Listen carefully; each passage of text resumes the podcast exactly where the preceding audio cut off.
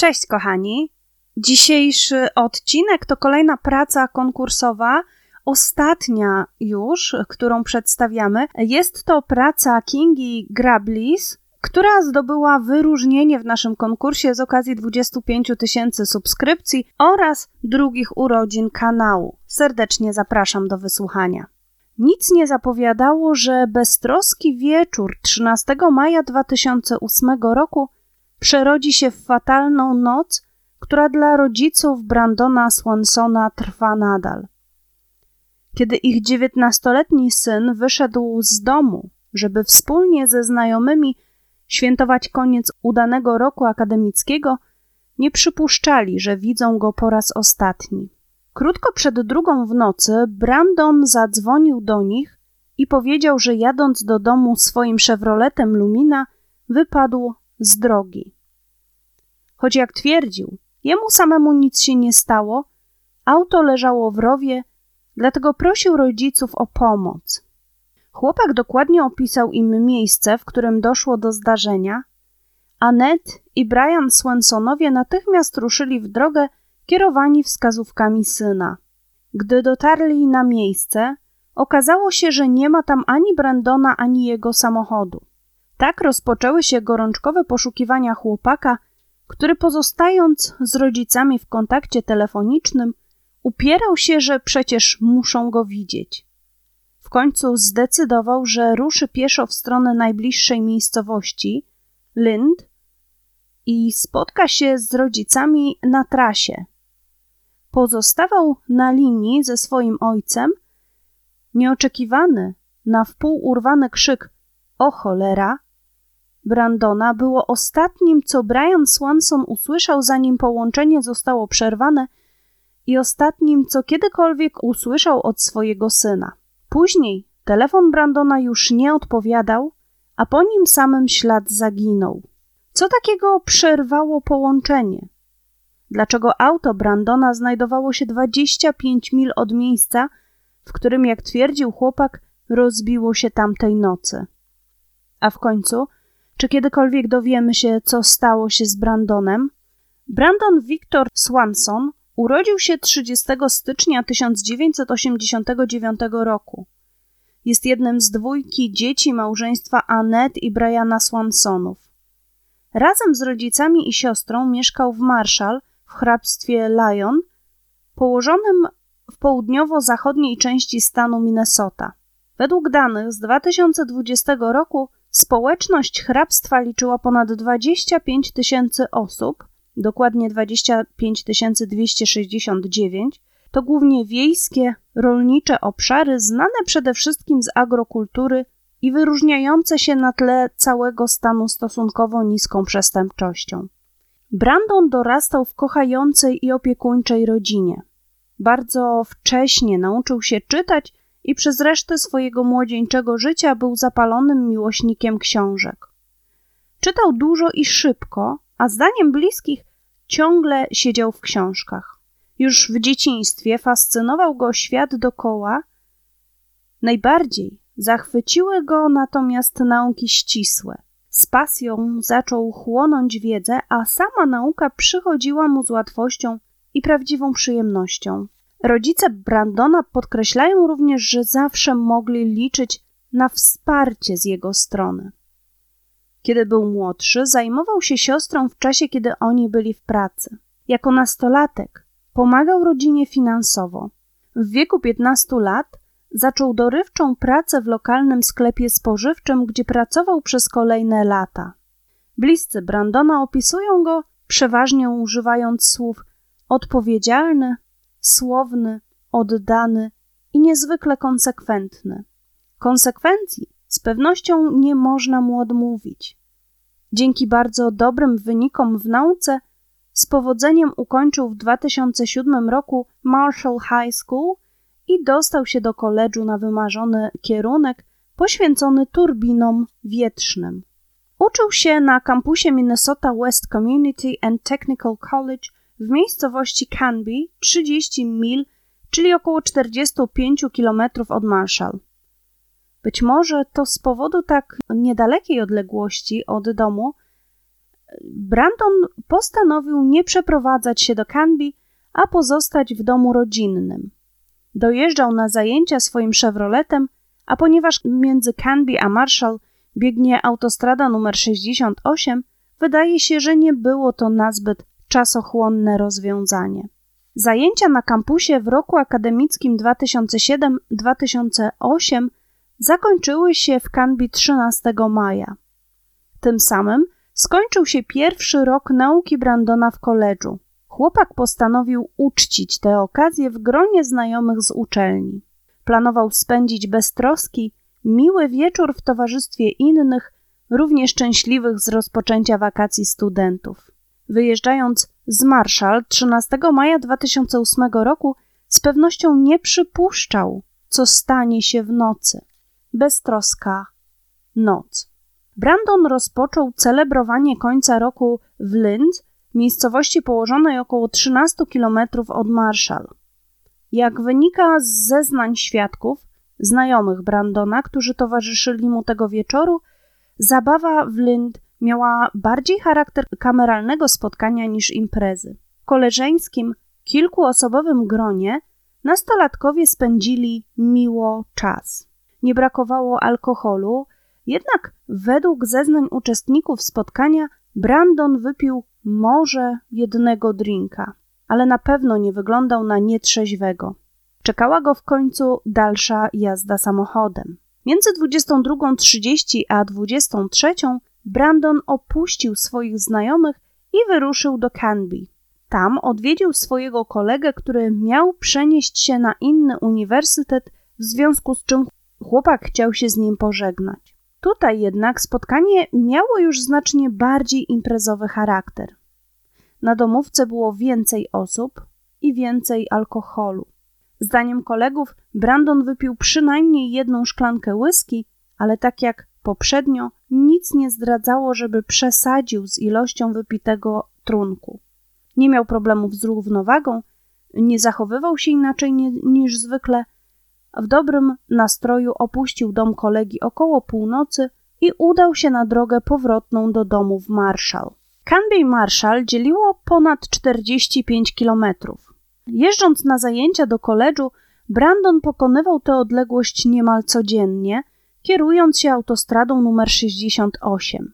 Z nieznanych jednak przyczyn, tej nocy Brandon zamiast prostej trasy wybrał okrężną drogę bocznymi szlakami. Być może po wypiciu co najmniej dwóch drinków nie chciał natrafić na patrol policji, a może unikał kogoś innego? Nie wiadomo czy, a jeśli tak, to jak dobrze Brandon znał te boczne drogi. Chociaż znajdował się w swoich rodzinnych stronach, bardzo ważne jest, że jechał nocą. Nawet dobrze nam znane trasy po ciemku prezentują się przecież zupełnie inaczej niż w świetle dnia. Łatwo wtedy stracić orientację w terenie, a przekonanie, że przecież znamy te drogi, może okazać się złudne. Dla Brandona jazda po zmroku była szczególnie niebezpieczna, bo cierpiał na wadę wzroku, w efekcie której nie widział na lewe oko. Chłopak znalazł się wśród pól i farm na nieoświetlonych, biegnących w różnych kierunkach bocznych drogach. Biorąc pod uwagę, że wcześniej spożywał alkohol i miał problemy ze wzrokiem, całkiem możliwe jest, że w pewnym momencie zupełnie stracił orientację w terenie. Ponadto był maj. Pola w rejonie, w którym znajdował się Brandon, są przeznaczone głównie pod uprawę kukurydzy, która zaczyna rosnąć w kwietniu i kontynuuje swój wzrost do czerwca.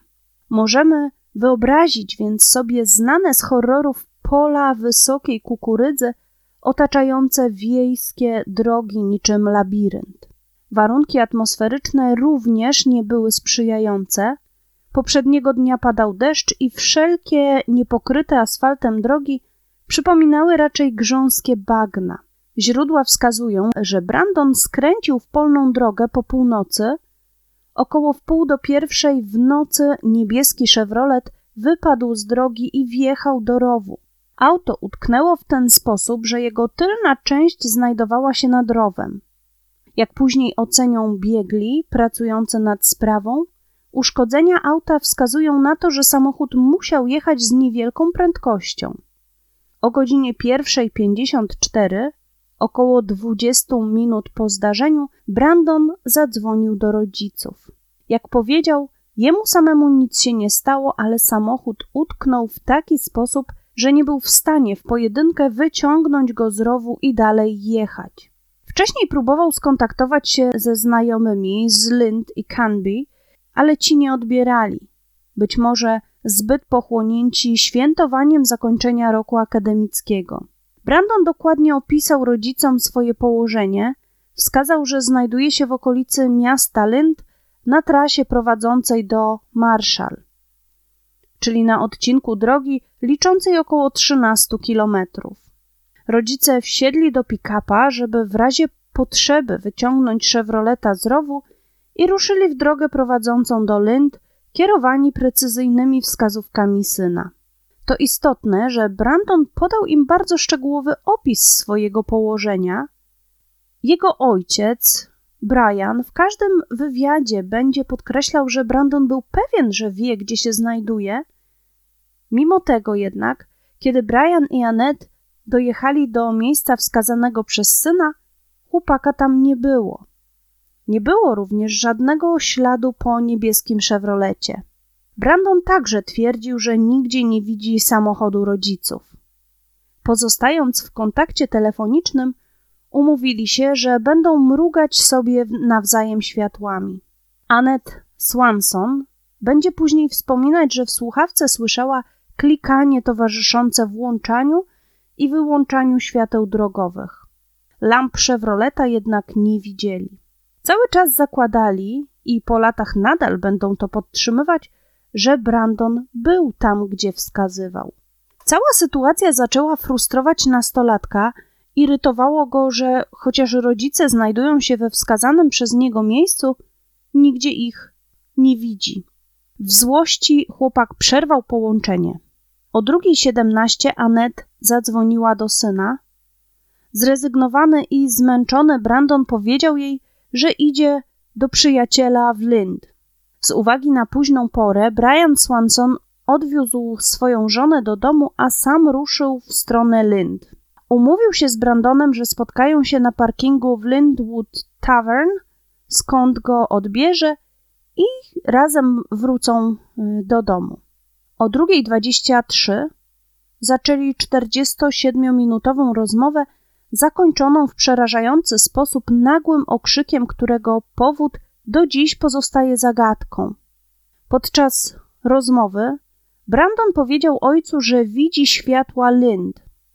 Szedł w ich kierunku, opisując dokładnie swoje otoczenie.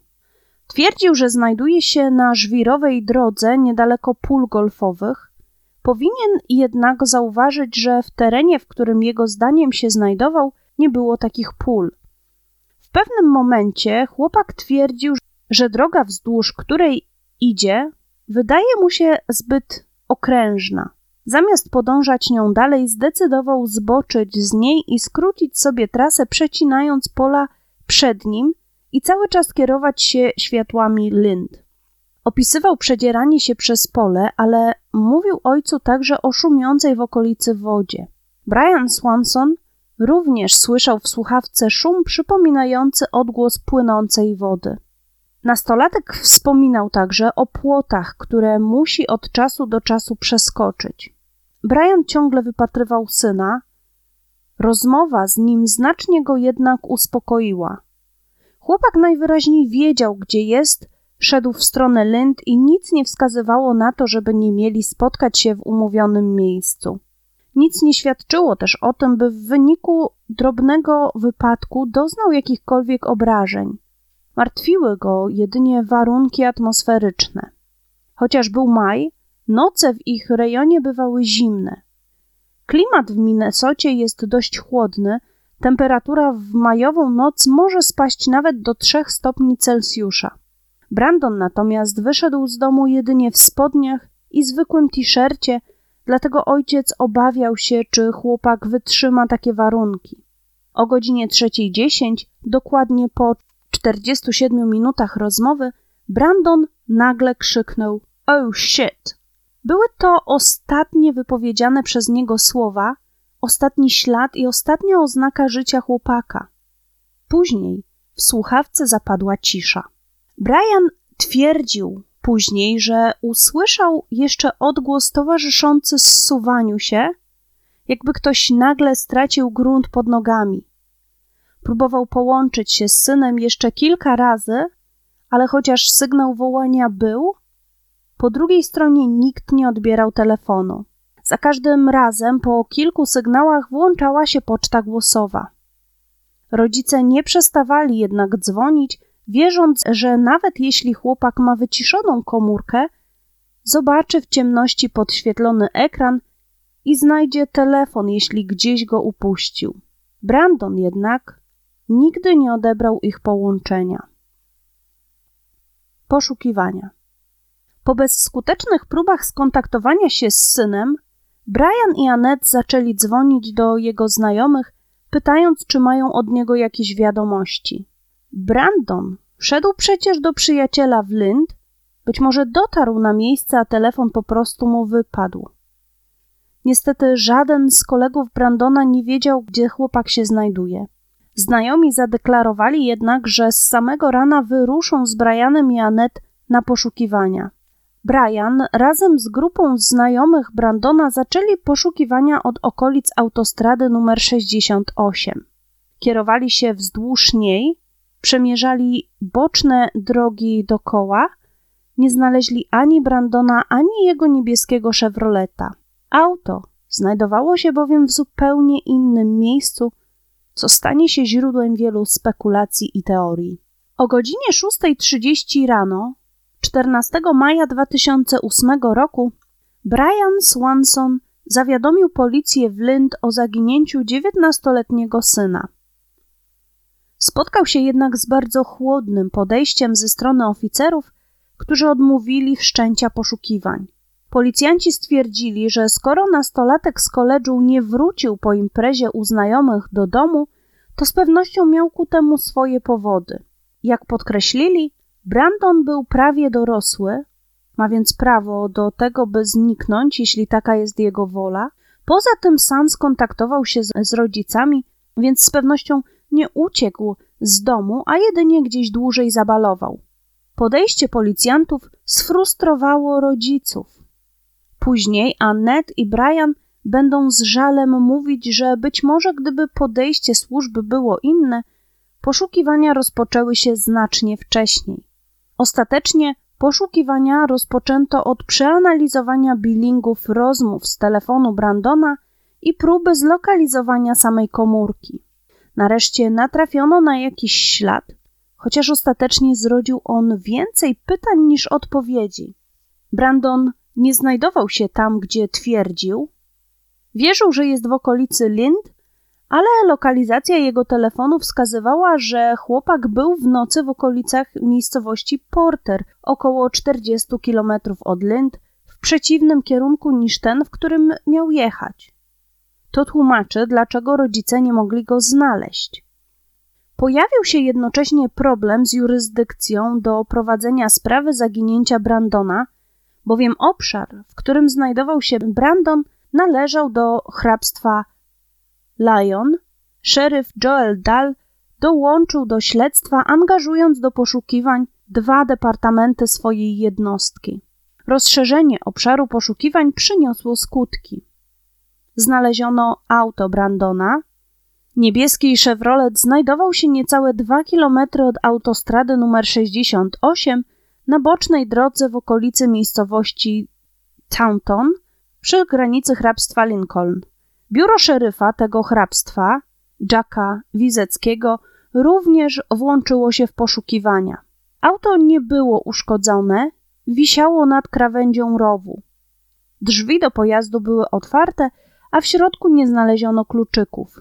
Na błotnistym podłożu wokół samochodu nie znaleziono żadnych odcisków butów Brandona które mogłyby poprowadzić śledczych. Pojawiły się zatem kolejne pytania, ale jedno okazało się pewne. Brandon nie miał pojęcia, gdzie się znajdował. W czwartek 15 maja 2008 roku do poszukiwań zaangażowano psy tropiące. Tylko jeden z nich chwycił trop i doprowadził śledczych do opuszczonej farmy, cały czas podążając w stronę rzeki Yellow Madison River. W pewnym momencie pies miał nawet wejść do wody, co mogłoby wskazywać na to, że Brandon wpadł do rzeki, ale udało mu się wyjść i iść dalej wzdłuż brzegu. Pies zgubił trop przy jednej z farm. Jak zeznali świadkowie, tamtego ranka w okolicach orano ziemię. Mógł to być powód, dla którego pies stracił trop. Droga, którą poprowadził śledczych, zgadzała się z tym, co Brandon opisywał ojcu przez telefon. W okolicy szumiała woda, zaś w dwóch miejscach należało przejść przez płot. Dalsze poszukiwania skupiły się na Yellow Madison River. Jedną z głównych hipotez śledczych stało się założenie, że Brandon wpadł do rzeki. Być może utonął, a może utknął gdzieś i zmarł wskutek hipotermii. Rzeka nie należała do najgłębszych, czasem określa się ją bardziej jako dopływ. Ma średnio od ponad dwóch do niecałych czterech metrów głębokości, ale po wiosennych roztopach może być głębsza, zaś nurt o wiele silniejszy. Są też miejsca, w których rzeka ma ponad 4,5 metra głębokości. Do poszukiwań zaangażowano łodzie i nurków. Szeryf hrabstwa Lincoln, Jack Wizecki, codziennie przez 30 dni przeszukiwał brzeg rzeki. Nie znaleziono żadnego śladu potwierdzającego, że Brandon wpadł do rzeki. Do dziś nie znaleziono ani skrawków ubrania nastolatka, ani jego okularów, ani telefonu, niczego, co chociaż podpowiadałoby, dokąd naprawdę skierował się Brandon i co spowodowało, że przerwał połączenie z ojcem. Lokalizacja telefonu nie pozwoliła na określenie jego dokładnego położenia. Nie jest też takie oczywiste, czy faktycznie komórka pozostała włączona po tym, jak Brandon wypowiedział ostatnie słowa. Swansonowie twierdzą, że w słuchawce odzywał się sygnał i dopiero potem następowało przekierowanie na pocztę głosową syna, co wskazuje, że telefon nie został zniszczony czy wyłączony, a po prostu rozładował się. Śledczy podnoszą jednak, że istnieje także inna możliwość. Ustawienia niektórych telefonów, nawet po ich wyłączeniu, dają sygnał połączenia. Pochodzi on jednak nie z urządzenia, a z sieci komórkowej. Nie jest zatem pewne, co stało się z telefonem nastolatka. Ponieważ komórki nigdy nie zlokalizowano, nadal pozostaje to jednym z dziesiątek frapujących pytań w tej sprawie. Poszukiwaniami objęto także okoliczne farmy. Większość właścicieli, a w zasadzie niemal wszyscy, zgodzili się na przeszukanie ich posesji. Sprawdzano studnie, rowy, różnego rodzaju doły w ziemi, kanały melioracyjne, a nawet stodoły i pomieszczenia gospodarcze. Może zziębnięty Brandon szukał jakiegoś schronienia? Być może faktycznie wpadł do rzeki, a kiedy z niej wyszedł, szukał spokojnego i względnie ciepłego miejsca, w którym mógłby odpocząć i nabrać sił. Nie wszyscy właściciele wyrazili zgodę na przeszukanie. Policjanci żeby dokonać przeszukania posesji, muszą mieć poparty uzasadniającymi go dowodami nakaz od prokuratora. Właściciel jednej z farm nie udostępnił swojej posesji, co oczywiście było jego prawem. Rodzi to jednak podejrzenia. Tym bardziej, iż wśród niepotwierdzonych informacji na Reddicie dominuje pogląd, że jest to właściciel farmy, przy której pies tropiący zgubił trop. Pomimo zaangażowania nurków, łodzi, ponad 45 psów tropiących i śledczych z dziewięciu stanów, poszukiwania nie dały żadnego rezultatu. Jeff Haas, zarządzający jedną z grup techników pracujących przy sprawie, twierdzi, że ciało Brandona prawdopodobnie znajduje się w okolicach Mud Creek, dopływu Yellow Madison River. Nazwa Mud, czyli bagnisty, wskazuje, z jakim obszarem technicy i poszukiwacze mają do czynienia. Jeff Haas podejrzewa, że Nurt musiał znieść tam ciało nastolatka po tym, jak wpadł do wody. Czy jednak istotnie w takiej sytuacji nie pozostałby po nim żaden ślad? Gdzie jest Brandon? Wśród teorii na temat tego, co stało się z Brandonem, dominuje przekonanie, że chłopak rzeczywiście wpadł do rzeki. Ta hipoteza wydaje się najbardziej prawdopodobna i najbardziej uzasadniona. Na taki tok zdarzeń wskazuje m.in. szum wody, który opisywał ojcu Brandon, a który sam Brian Swanson miał słyszeć w słuchawce podczas rozmowy. Także odgłos suwania się, który usłyszał po okrzyku syna, potwierdza, że chłopak mógł nagle stracić grunt pod nogami i zapaść się w bagnistym brzegu rzeki. Tam być może utonął, a nurt zniósł jego ciało. Jeśli udało mu się wydostać z rzeki, to może wychłodzony i przemoczony, a także zdezorientowany doznał hipotermii i zmarł z wycieńczenia. Ta teoria wydaje się jednak mniej prawdopodobna, nie trafiono bowiem na ciało Brandona. Rodzice chłopaka także wątpią, by syn wpadł do rzeki. Na podobną przeszkodę trafiają hipotezy zakładające, że Brandon wpadł do starej studni, zbiornika retencyjnego czy rowu. Zwolennicy tej teorii argumentują jednak, że zanim odkryto ciało, zarośnięte z czasem tereny skutecznie je ukryły. Czy wówczas jednak psy nie podchwyciłyby tropu?